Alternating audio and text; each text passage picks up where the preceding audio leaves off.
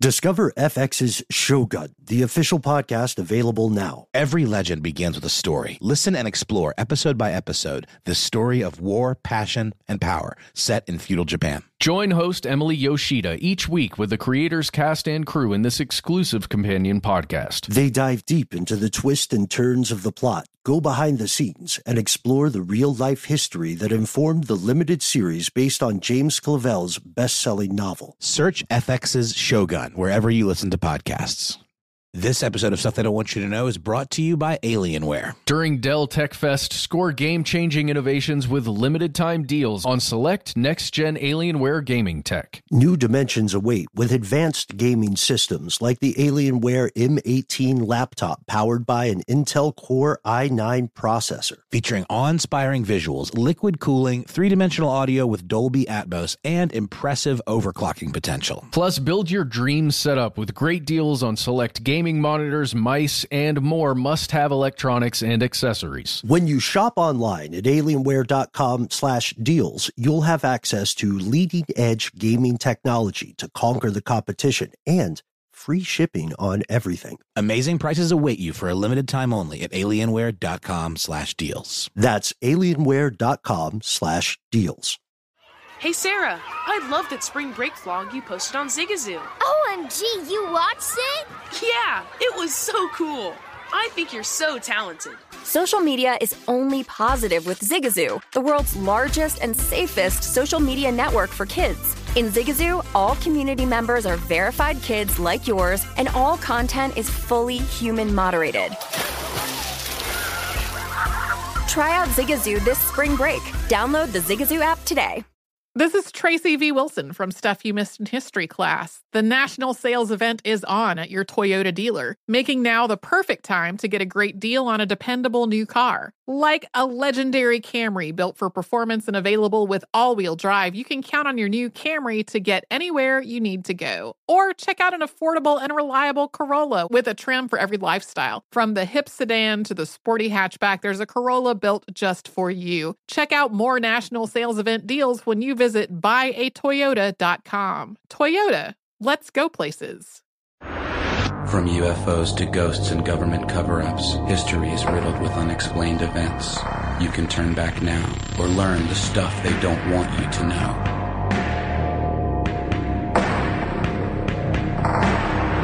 Welcome back to the show. My name is Matt. And I'm Ben. And we've got Noel Brown with us, super producer Noel Brown. He's just hanging out over there. Hey, are you are you making beats, Noel? No? Okay, all right. You better not be. What's Noel's nickname today, Matt? His name is Flashing Light. Noel flashing lights, flashing lights, Brown. No, just one. Flashing Just Light. one. Yeah, Okay, yeah. let us not get sued. Uh, Matt, before we jump into today's show, uh, let's let's have a little bit of a of a story time, if you will. Absolutely. All right. So this comes from a commencement speech I heard a long, long time ago, and it may be familiar to some of you listeners out there. So, in the days before refrigeration in the northeastern United States, there were these companies that would uh, transport ice via trucks. So they would drive up to Canada or wherever the next big batch of ice was. They would cut the blocks of ice. They would throw hay over those blocks and they would drive back down to Boston and New York and other cities in the Northeast. And, uh, you know, they'd lose a lot of ice along the way, but people loved ice. So they did, uh, they did pretty well for themselves. They became an industry, a big industry. And then the invention of refrigeration, right? A magic little box uh, within which you can place food, water that's cold enough to freeze. You can make ice on your own. This was a revolutionary thing for pretty much everybody. It made things safer. It made things more convenient. It made uh, Canada just a, a fingertip away everyone that is except for the ice trucking companies. And the ice trucking industry uh, could have done a couple things. Could have started embracing refrigeration or uh, maybe building refrigerators, something like that. But what they did instead was invest in faster trucks, different types of hay, Uh, and what they did instead of working with refrigeration companies was try to shut them down by any legal means necessary. And Because this, they were a threat. Yes, because they were a threat to a status quo. This is a tale as old as time. Uh, we see it often that companies spend more time investing in maintaining their status quo rather than innovating it, and that by way of uh, a circuitous uh, family circus style comic strip route brings us to today's topic. Net neutrality, the internet. How much control should a government have mm-hmm. over the internet and people's access to it? And how should companies be able to treat this precious thing that all of us now rely on so heavily that mm-hmm. we all need access to, arguably? Right, yeah. Uh, how much control should a business have over the internet? How much control should a government have over the internet? Why is net neutrality just the key word, the thought terminating cliche of net neutrality? Why is it such a big deal? Why do, why do people care? To answer that, we have to look at the history of the internet first. That's right. We have to go all the way back to 1957. And by the way, a lot of the information you're going to be hearing right here comes from our buddy Jonathan Strickland, who was on our show not long ago. Mm-hmm. You might remember him. You can find him over at Tech Stuff and Forward Thinking. Thank you, sir. Yeah. So way back in 1957, the U.S. was pretty terrified that the USSR could launch a missile at North America because they launched Sputnik, this satellite that they shot up into space, and everybody over here just went, "Oh boy, they can do that. What else can they do? That's a little scary." Yeah, they said they were sitting around, probably eating pizza or something, and one of them said, "Oh man, space is pretty far away. If they could get something in space, could they get it in Washington?" Exactly. Could they, could it hit my house? This led President Dwight D. Eisenhower to create the Advanced Research Projects Agency, or ARPA, in 1958 as a direct response to this launching of Sputnik. And the purpose of this agency was to give the U.S. some kind of technological advantage over other countries, like to be the leading edge in all of these technologies. Um, and one important part of ARPA's mission was computer science because these were this is a brand new field that was emerging and you know how can we use these machines to become even better Right, yeah. Uh, ARPA, which is a, a predecessor, beginner of what uh, is now known today as DARPA and a couple other agencies, uh, ARPA itself was the think tank for mad science, and one of those mad, most mad science things at the time was uh, was the computer. Now, computers in the 1950s, you may remember some of you, and then some of you may just remember seeing these on television or something. But point is, computers in the 1950s were not Mac Air books. They No. were enormous, size of rooms, size of buildings. They could only read magnetic tape or uh, punch cards. Uh, shout out to IBM in World War II. Google it if you'd like to learn more. And they could not network at all. Like the haggard anti-heroes in action films and westerns, uh, these computers worked alone. i only work by myself well that's a huge and important point here that computers were self involved things The- you you couldn't even imagine that all of these computers could talk to one another one day in the future back in the day but a few people could Now, ARPA wanted to change this. With the help of a company called Bolt, Beranek, and Newman, they networked four of these computers with four different operating systems, OSs, working together in this thing that they called ARPANET. Ah, the ARPA network, one of the first networks. Uh, let's go ahead and also, while we're here, uh, correct the commonly misquoted Al Gore thing. Okay. Uh, I like the idea of one person inventing the internet. It's hilarious and impossible. Uh, but he said he took the initiative in it, usually taken to mean that as a senator, he pushed for funding of that. So there you go, Al. Stop writing the hate mail. We get it. I'm kidding. Al Gore is probably a nice person. He is not, to my knowledge, written to our show. Uh, but he doesn't really come up in this because, of course, one person could never invent the internet. There's already so many people involved just to get to ARPA, but the evolution continues because in 1973, some of these people, engineers, started thinking, could we connect ARPANET to other networks? Uh, they started with PRNet, the Packet Radio Network, and the idea here, Matt, was that they could send data across uh, radio waves transmitters, mm-hmm. receivers, rather than phone lines. And it took a few years, but in 1976, they connected these networks. And then they said, we need more. In 1977, they joined with the satellite network, which called, what do you think, what do you think that's called, listeners? Yep, it's SatNet. Mm-hmm. And the engineers called this connection between the multiple networks internetworking or the internet. And now we come to, uh, let's fast forward to 1990. The closest you can get to one single person inventing, quote unquote, the internet is a guy named Tim Berners-Lee, uh, who created a system to simplify web navigation. This is what we call the World Wide Web. And the internet and the World Wide Web are different things that are often confused. Now, Matt, uh, you and I, at different times for a show called Stuff of Genius. Uh, we did we did a little bit of history about this guy, right? Yeah, we did. He's fascinating. Great story. Uh, check out Stuff of Genius on the How Stuff Works YouTube channel. Yeah, and uh, Jonathan might even narrate that episode. We've got a couple of different narrators here. You were one. Yeah, recently I've been on there a lot. Yeah, your episodes are popping up. It's it's a bit strange, but it's cool. Check it out, especially if you have kids who want to learn about little known Oh, yeah. inventors. Uh, it's a show that I wrote for a long time. You did voice on. Um, Tyler did some editing. Yeah, our, bu- our buddy, the producer for Stuff to Blow Your Mind, uh, did the editing. It's kind of like a m- almost Monty Python-esque. Yeah, sure. Little, little series. cutouts running Yeah. around. It's good stuff. Yeah. But back to the history of the internet. Yes, yeah. So from here's here's uh, some really neat stuff.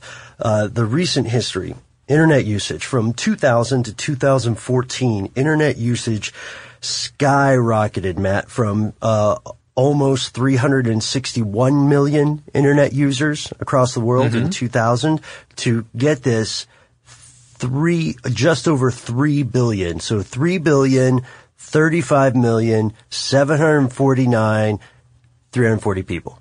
Jeez. Uh, 749,340 people. What's the, what's the growth rate there? Do you know? Uh, let's see. I could get out some paper, but you're good at math. What do you think it is? Just give me a second here.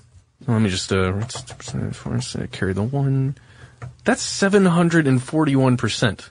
A growth rate of 741%. That is bonkers. And for those of you who like specific numbers, that uh, internet usage stat from 2000 was 360 million 985,492. Uh, those are just estimates, of course. But there's something else that's weird here. Uh, as of 2013, at least, the internet remained a largely English language domain. Yeah, that's right. Fifty-nine percent of the internet's content is in English.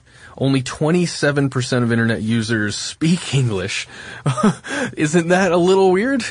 Uh, yeah, that is that is strange, and I, I think there's a, I don't know, I think there's a disconnect between those stats, but we'll have to look into it some more because let me get to the part I'm sure everybody's waiting for, and that is the part where we complain about the internet in the United States. Friends, Romans, Canadians, countrymen, anyone who is not in the United States uh, may not be as aware of this as you are in the U.S., but compared to uh, other countries, South Korea. Oh man, being- South Korea definitely. uh, the United States ha- is uh, every customer in the United States, with a few exceptions, is paying way more for way less.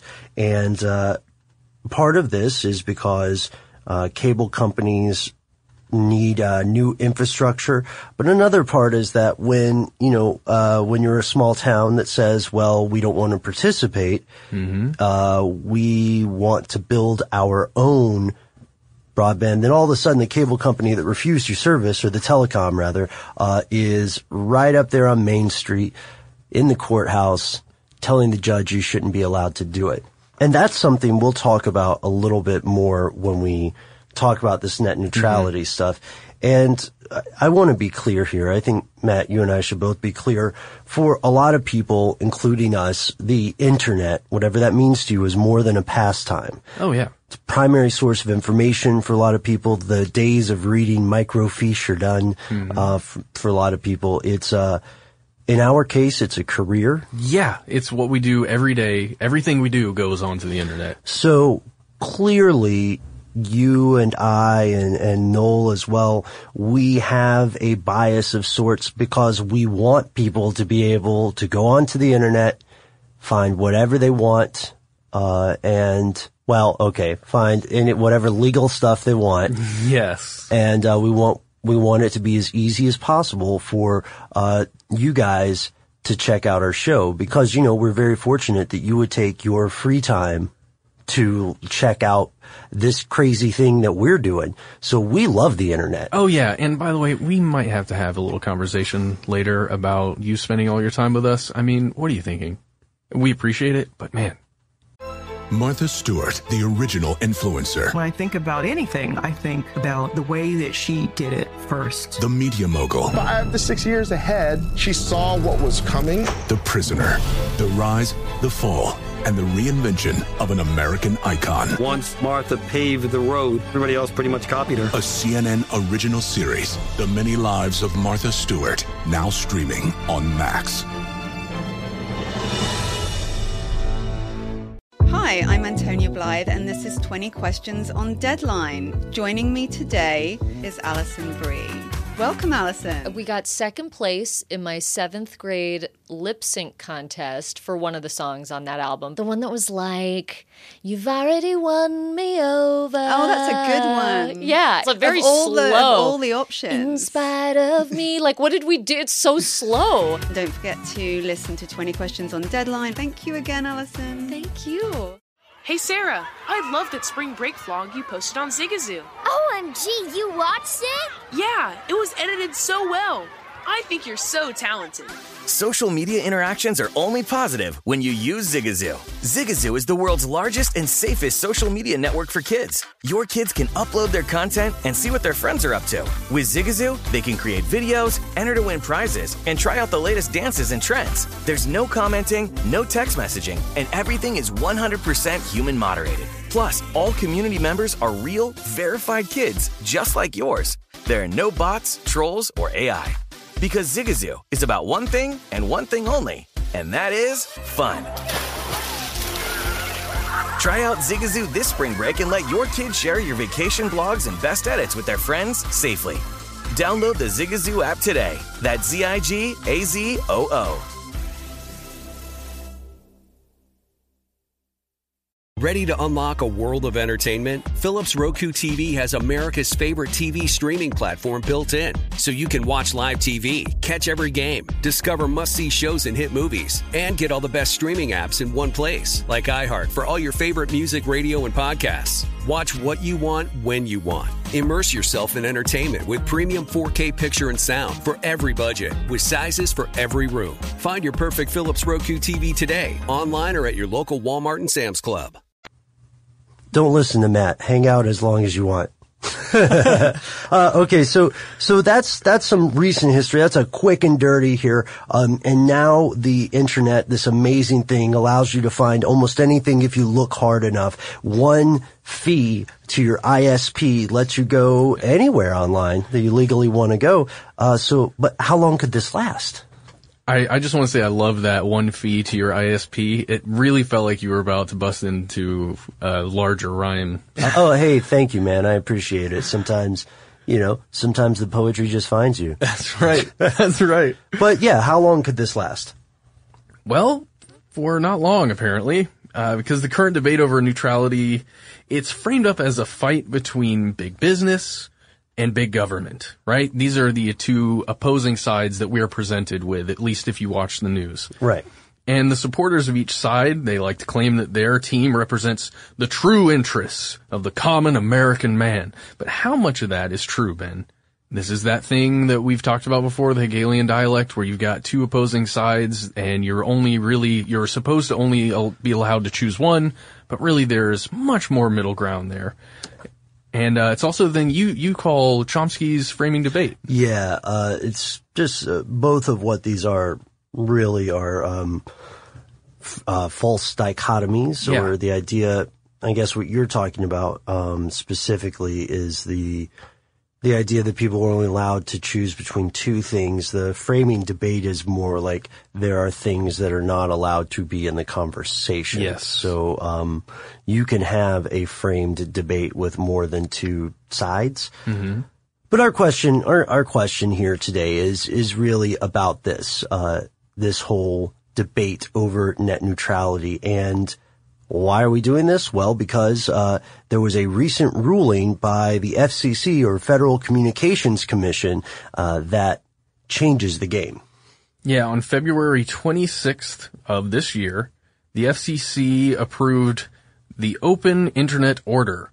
It's a 300 page ruling that most importantly reclassifies the internet under Title II it's the same power that's used to regulate phone lines, phone uh, companies, and how they use that infrastructure. Right, and it ultimately comes from, or originally comes from, I should say, uh, some laws regarding railroads, mm-hmm. which you can learn more about if you uh, check out our video this week, uh, where we actually have an interview with Jonathan. He's our he's our go-to guru for tech stuff. And uh, this this in, we'll talk about this open internet order a little bit later in more depth, but uh, at the top level, here's what it did. It requires more transparency on the part of your ISPs or telecoms. It prohibits blocking websites and what they call unreasonable discrimination, which is a slippery, slippery term, legally speaking.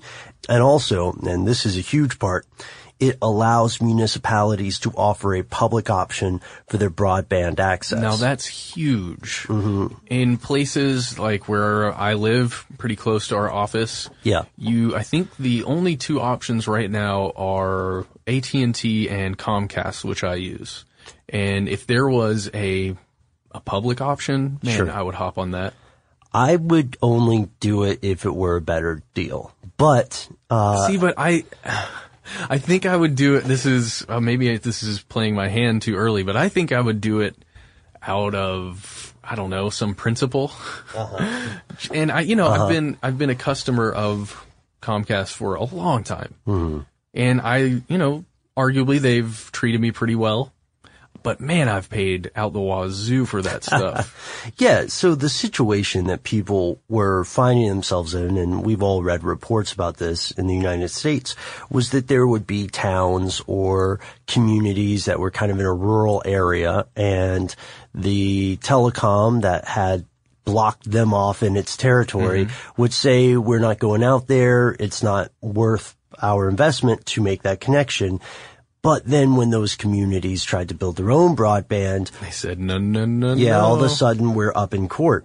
So on the offset, this sounds like stuff every, everybody would like, right? Mm-hmm. Even whatever your ideological bent is, I think we can all get behind the idea that if a group of people wants to build their own thing for themselves, it, it, it seems fairly, fairly cut and dry.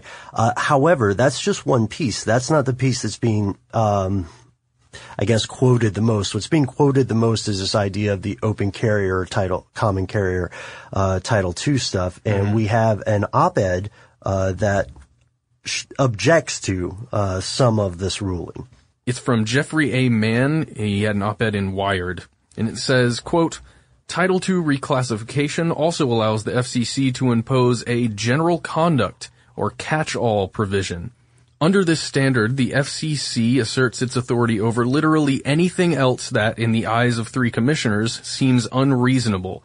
As former Commissioner Robert McDowell has pointed out, reasonable is perhaps the most litigated word in American history. which is a valid valid point. Uh, so Jeffrey Mann goes on to say that now that ISPs are regulated under this Title II thing as common carriers, uh, the Federal Trade Commission can't enforce pr- consumer protection laws against them anymore. So this is not all, you know, this is not all good guys, bad guys kind of stuff. But here's here are the big questions: Who actually owns the internet? Uh, it's it's tough to say, right? Yeah, is it the people who own the fiber optic wires that go underneath the oceans and throughout, you know, the continents? Right. Is it the uh, most successful online companies like Google, for instance? Yeah, the ones who make all the money there. Is it you and your friends Who owns the internet? Uh, we do know that the people regulating it, there's an organization called ICANN. Uh, isn't that precious? Uh, it stands for the Internet Corporation for Assigned Names and Numbers. Uh, this is a nonprofit that uh, coordinates, maintains name of names of the internet. It's the reason www.howstuffworks.com is just www.howstuffworks.com or even stuff they don't want you to know.com. Uh, they, they have a contract with the Department of Commerce to do this till 2015. Enormously controversial. People have beef with ICANN. I love that name so much. Yeah, and you you made a, a little joke about it, but it is a it is a cute name. I can. Yeah, I would totally, I, I would totally name a company I can if it hasn't been covered. So now let's talk about the definition of net neutrality, which, you know, usually when you hear a word having a definition, you expect it'll be one thing, but this has a very different uh, nuance depending upon whom you're talking to.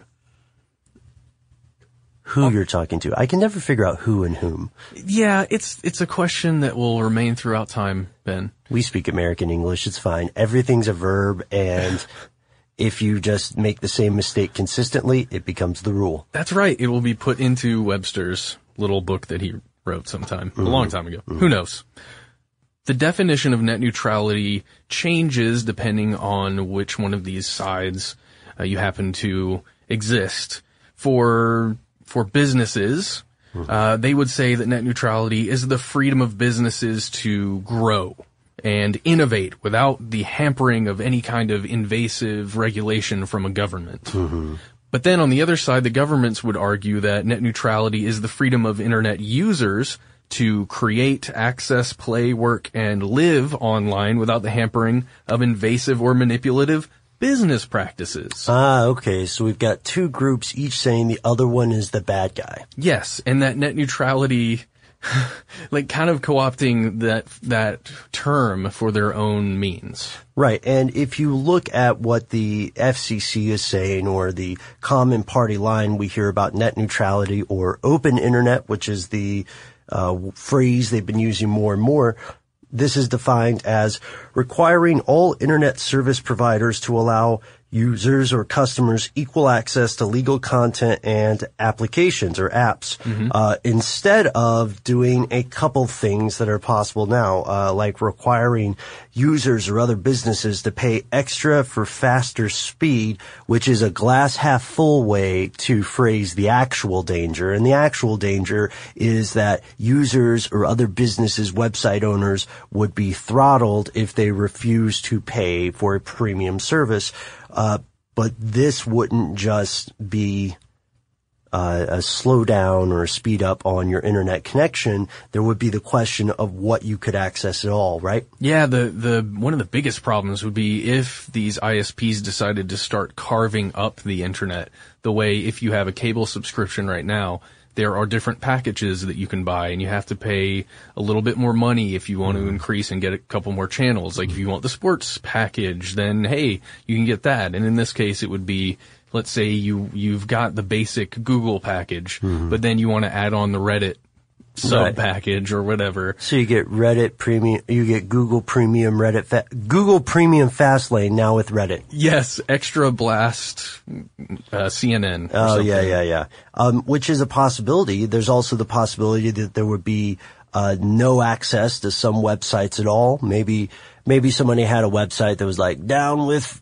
ISPs or something, and you would never know it because you would No. not be allowed to see it. You have to pay $99 a month just to see that website. Now, and of course, the ACLU uh, predictably has a big problem with this because their concern is monopolization. They say that most people get their high-speed internet access from only a few telecoms: Verizon, AT&T, Comcast, Time Warner, Cox, and Charter.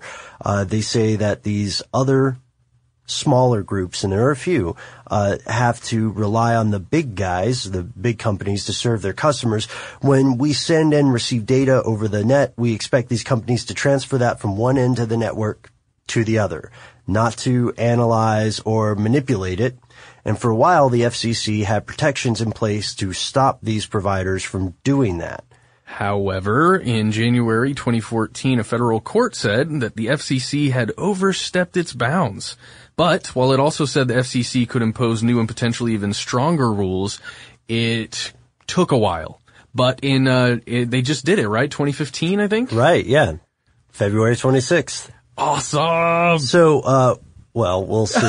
I would feel, I would feel much better about that ruling if I had read it. It's true, guys. Uh, this is a podcast on something that we have never read, which we That's weird. usually I- avoid. Yeah, we usually read things. Why? Why? So let's let's save that part. Okay. Uh, let's save that part for a second because we should say that this, but this idea of net neutrality, this idea of using uh, governmental powers to prevent monopolies of cable providers turning into even worse businesses, uh, also runs the risk of creating this Orwellian Big Brother internet. Like, uh, could the question is, could government control the net be worse than an oligarchist corporate regime?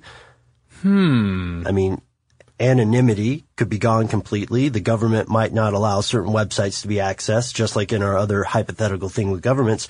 But there's an important point about that that we will also make at the end. The question now is, why does it matter? Who should control the game? Which, if any side, government, business, etc., uh, represents the interest of the common people. You know, Jane Doe out there or Jane Nguyen out there, just uh, searching for uh, the closest barbecue place. We've all been there. It's desperate times, you know. Or John P. Walthopter, which I don't think is real last name. Out, uh, out there, uh, trying to navigate on his phone. Like, what, who represents these people? Well, let's go with option A. Okay. Let's say, just for argument's sake, that the internet service providers own the internet. Okay, the businesses then. Well, they're not perfect, right? They've done some, uh, they've done some pretty shady stuff, right? Well, yeah, one of the things they did is, well, they do. They tend to have these mono, let's, let's, I guess we'll just call it monopolistic practices. Okay. They tend to exist in areas where they're really the only choice and there aren't many other, there aren't, there really isn't competition in a lot of places. And part of that is it's proven that the leadership of these companies has in some cases agreed to uh, rope off turf for each other. Well, yeah, especially as they're buying up other companies as they're getting larger and larger. Which And- drives opponents crazy. which again is monopolistic. But the uh, the legal basis of this uh, hasn't hasn't resulted in these companies not doing it. And then you know some people who are supporters would say, well, that's you have to be able to guarantee a predicted income of some sort. So there's money coming in. Uh, speaking of money, they've also been accused of unethical billing practices. Uh, you'll see these stories pop up online all the time. Someone says, I just found out I was getting charged, you know, 10 to 15 dollars a month for a modem that I have never touched or seen or something like that. You know, that's anecdotal, but we hear those stories all the time. We hear them and they we have experienced them. Me.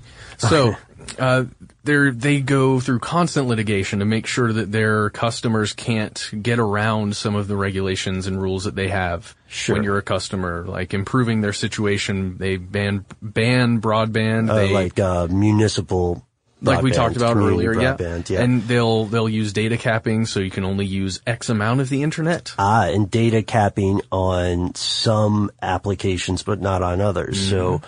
if you watch something via your Xbox, depending on which app you use, it may or may not count toward your data cap. Uh, this is, this is something that is still being like handled in courts. People are talking about, uh, how, how data capping translates. What do people actually get when you're paying for it? What is the expectation, right? Uh, they also, of course, throttle, have throttled access to websites or services they don't like. Um, one of the big things we always hear about this is Netflix, right? Yeah, there there is a uh, a correlation there.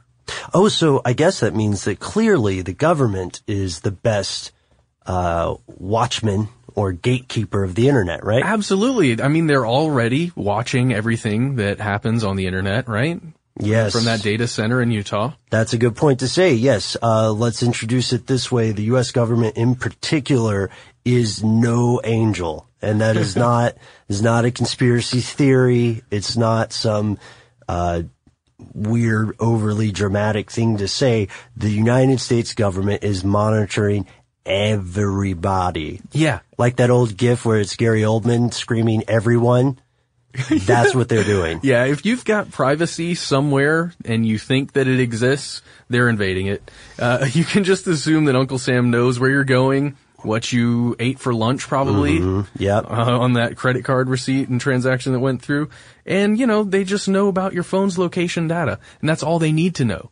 For, uh, to, to tell where someone's going, the phone's location, uh, data can be enormously revealing. There's some, uh, fantastic reporting done recently about, uh, law enforcement cell tower cloning which is another another way to get this information. So so we're worried about corporations tracking us, but uh, we're worried about a government invasion of people's personal rights that already occurred more than a year ago.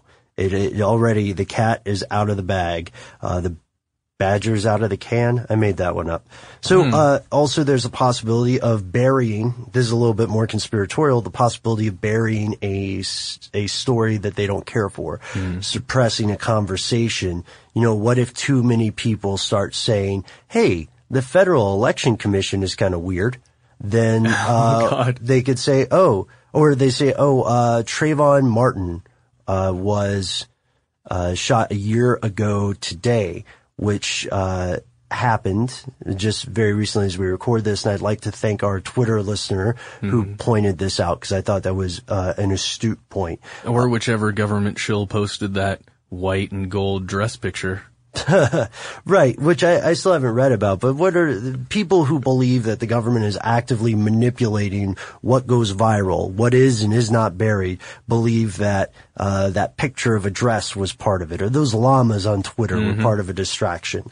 Now, I think that is possible, if only because we don't know very much about a lot of social media algorithms. You know, Ben, by denying it, you automatically become a target.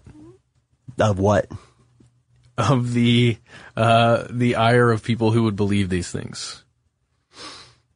You know, I would love to know if it is true. I I really would. I think it's complete. I think it's possible.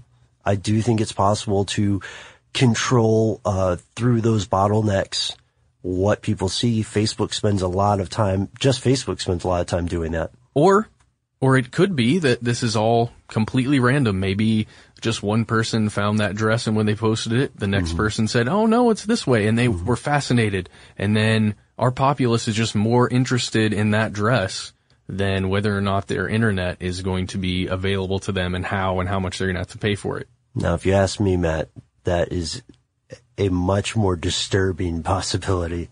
Uh, but okay, speaking of disturbing, let's get to the good stuff. Matt Frederick, what is the stuff they don't want you to know about the internet?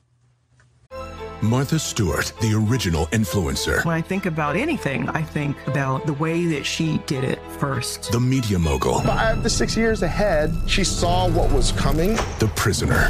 The rise, the fall, and the reinvention of an American icon. Once Martha paved the road, everybody else pretty much copied her. A CNN original series, The Many Lives of Martha Stewart, now streaming on Max. Hi, I'm Antonia Blythe, and this is 20 Questions on Deadline. Joining me today is Alison Brie. Welcome, Alison. We got second place in my seventh grade lip sync contest for one of the songs on that album. The one that was like, You've already won me over. Oh, that's a good one. Yeah. It's a very Of all slow. the- of all the options. In spite of me. Like, what did we do? It's so slow. Don't forget to listen to 20 Questions on Deadline. Thank you again, Alison. Thank you. Hey Sarah, I loved that spring break vlog you posted on Zigazoo. OMG, you watched it? Yeah, it was edited so well.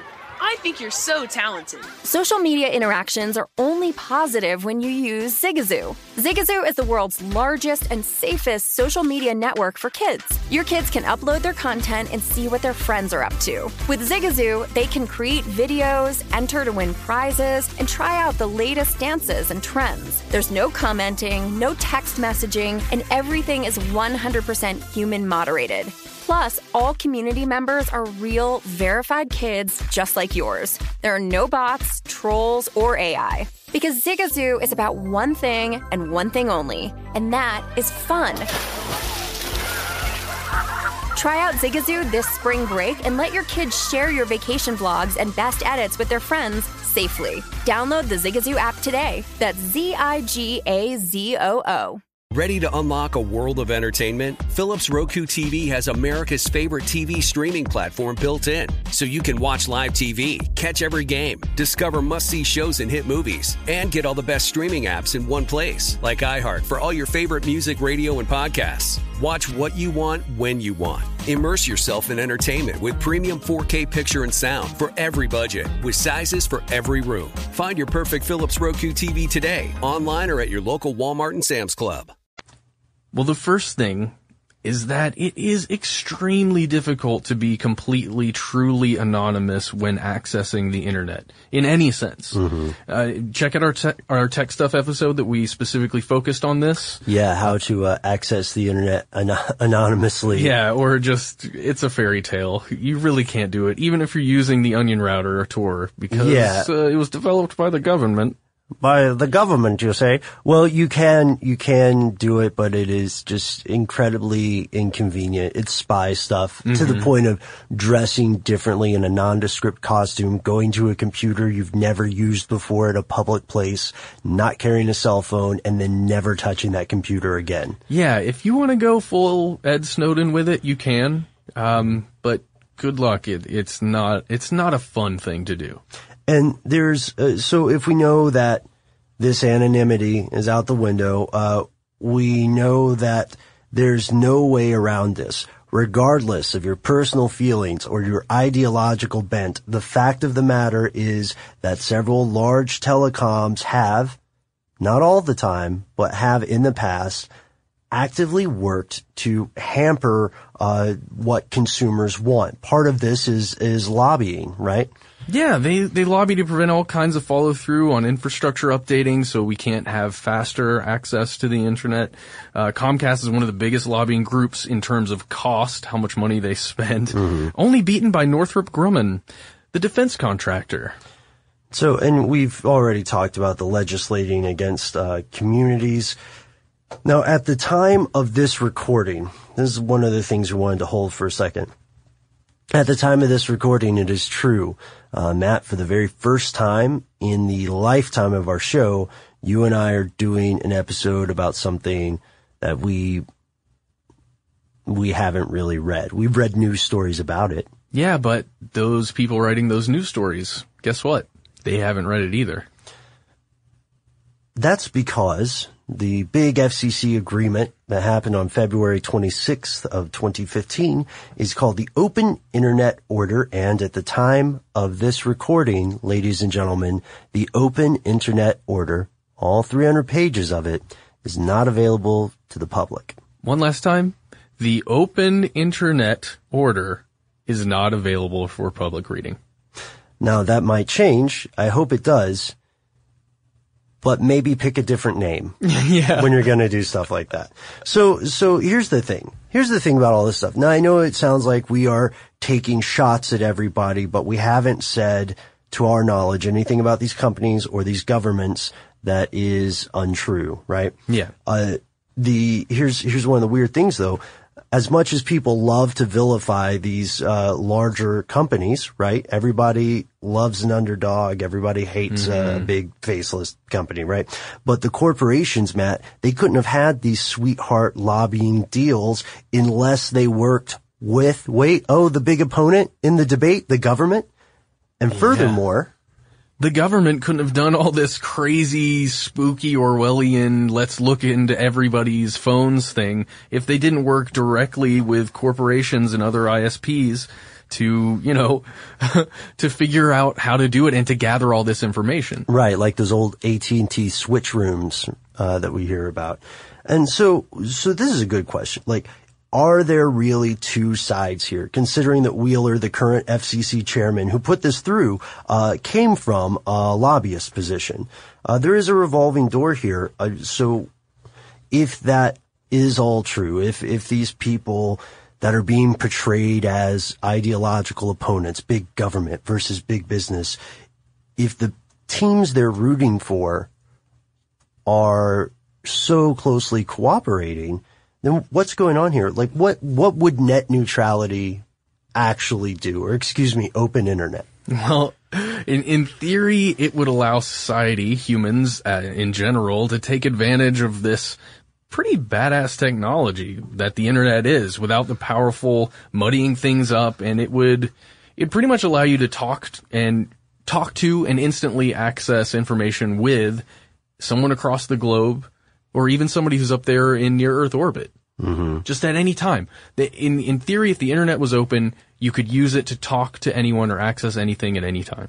Now, here's one of the things that people don't, don't often bring up, which is, you know, although we can vilify ISPs, uh, they are the reason that those things are working yeah. the way they are now. And it would cost money to maintain things, right? I think fi- every time a fiber optic cable is, uh, busted somewhere in the ocean, entire countries can lose internet access. Yeah. Well, and you gotta, yes, I think that's a really great point that is lost on me many of the times. It's that these corporations spent crap loads of money to make sure it works. Now, there's a lot of taxpayer money in there too, right? There's a lot of taxpayer money, but these corporations went out and they did it. And I don't give them, uh, those corporations the benefit of that fact very often. Well, the, this net neutrality thing, it, it stops what John Oliver, who had a great piece on this in last week tonight, uh, it stops what he calls cable company, we'll paraphrase and say shenanigans. Uh, okay. in exchange for giving the FCC the power to decide what it considers reasonable. Remember that word, reasonable? Reasonable. What is a reasonable interpretation of the word reasonable? That's uh, the that's the tautology that is as restricted so that's much. the infinite loop. It sure is. It's an Ouroboros all its own. Um, so these are some of the things we know, and we wanted to ask you all a question that I just want to put in your heads right now. Uh, what what is the relationship here? Is is this open internet order? Uh, which we will publicize if we can find a copy to read. Is the open internet order um, a good thing for people? A good thing for government? A good thing for business? Are these forces really opposed? You know, what's, what's the real story? We want to know what you think the stuff they don't want you to know about the internet is. And now, one of our favorite parts of the show, where we, uh, just talk about the future. Yes, the future, the great Orwellian future of an open internet that can, that the government can see into at all times and every part of it.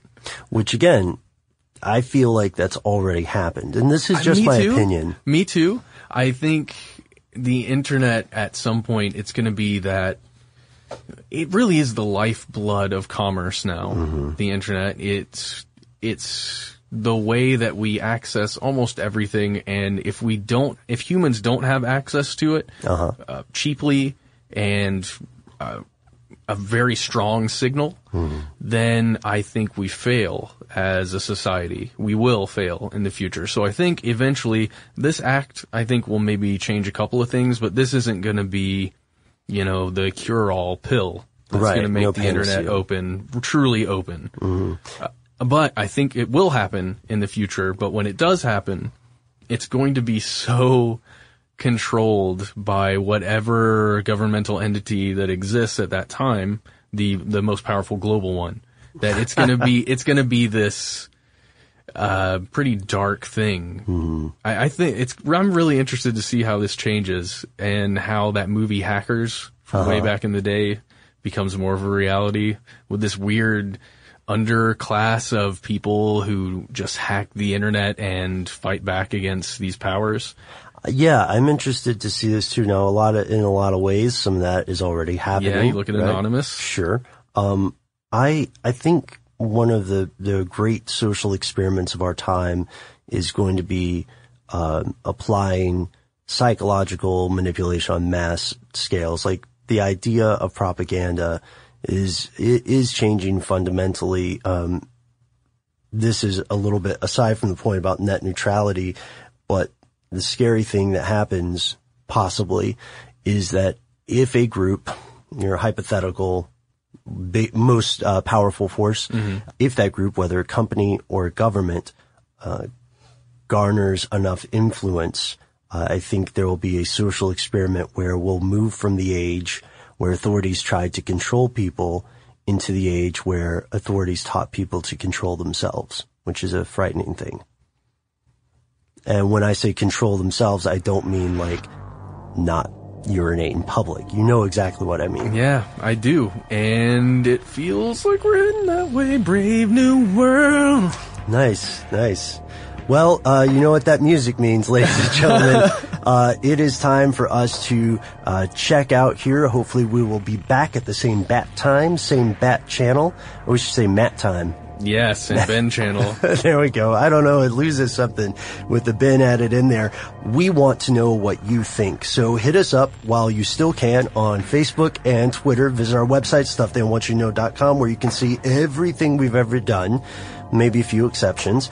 And we want to know what what do you think is the? I'll, I'll be honest. I think the idea of net neutrality overall is is a good thing, and I think that because a lot of the stuff that opponents of this of this order are saying already happened. There's no point in pretending that the U.S. government does not already have vast monitoring and uh, capabilities. I don't know about censorship. That's something I'd love to ask about. And state governments throughout the world have that already. Mm-hmm. You- and uh, we have to remember that the the internet is global, and it's it really is this world thing, right? And we sometimes because we're dealing with it here in our U.S. courts that we think that it's a U.S. centric thing. Uh, maybe maybe classic it's- American. We got the blinders on, Uh-huh, but maybe. it's a much bigger issue. hmm So we want to know uh, where you think the internet is headed in the future, not just in the United States, but in the world and uh, beyond. I uh, Yeah. I guess it's fair to say, you know, people in space use the internet, so technically it's beyond. Some folks will be heading to Mars pretty soon. And Ah, they're going to need yeah, something. I hope so. I hope those people actually do head to Mars. And that is a podcast, my friend, for another day. In the meantime, uh, if you don't want to do the social media rigmarole, you can send us an email directly. We are Conspiracy at howstuffworks.com. For more on this topic and other unexplained phenomena, visit youtube.com slash conspiracy stuff.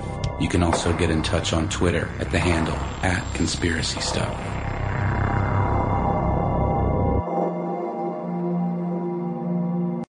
Zigazoo has made me zigzag. What I mean by that is, I swore I would never let my kids on social media, but now I'm setting them loose on Zigazoo. Zigazoo is a space for kids to post videos they've created and to share them with other kids just like them. Videos that are moderated by actual people. And since there are no comments or messaging, you don't have to worry about social trolling. Zigazoo, the world's largest social network for kids. Download the Zigazoo app today. Does money stress you out? Let Facet flip your financial chaos into clarity. Finding Facet immediately put us at ease. Facet's innovative approach to financial planning ensures your money works as hard as you do, enabling members to experience the joys of having your finances in order. And That makes us Facet for life now, I guess. Visit facet.com, F A C E T.com to learn more. This ad is sponsored by Facet. Facet Wealth is an SEC registered investment advisor. This is not an offer to buy or sell securities, nor is it investment, legal, or tax advice. These testimonials are from current Facet members who are not compensated. All opinions are their own and not a guarantee of a similar outcome. CNN Underscored's Guide to Sleep has tons of recommendations for products that can help you get the best night's sleep ever. All right, let's face it, most of us have had trouble falling or staying asleep at some point, and there are a lot of products and hacks claiming to be the solution to our sleepless nights. That's why the CNN Underscored team spend hundreds of hours testing products to find the ones that can make a huge difference in the quality of your slumber. Visit underscored.com now for our ultimate guide to getting better sleep.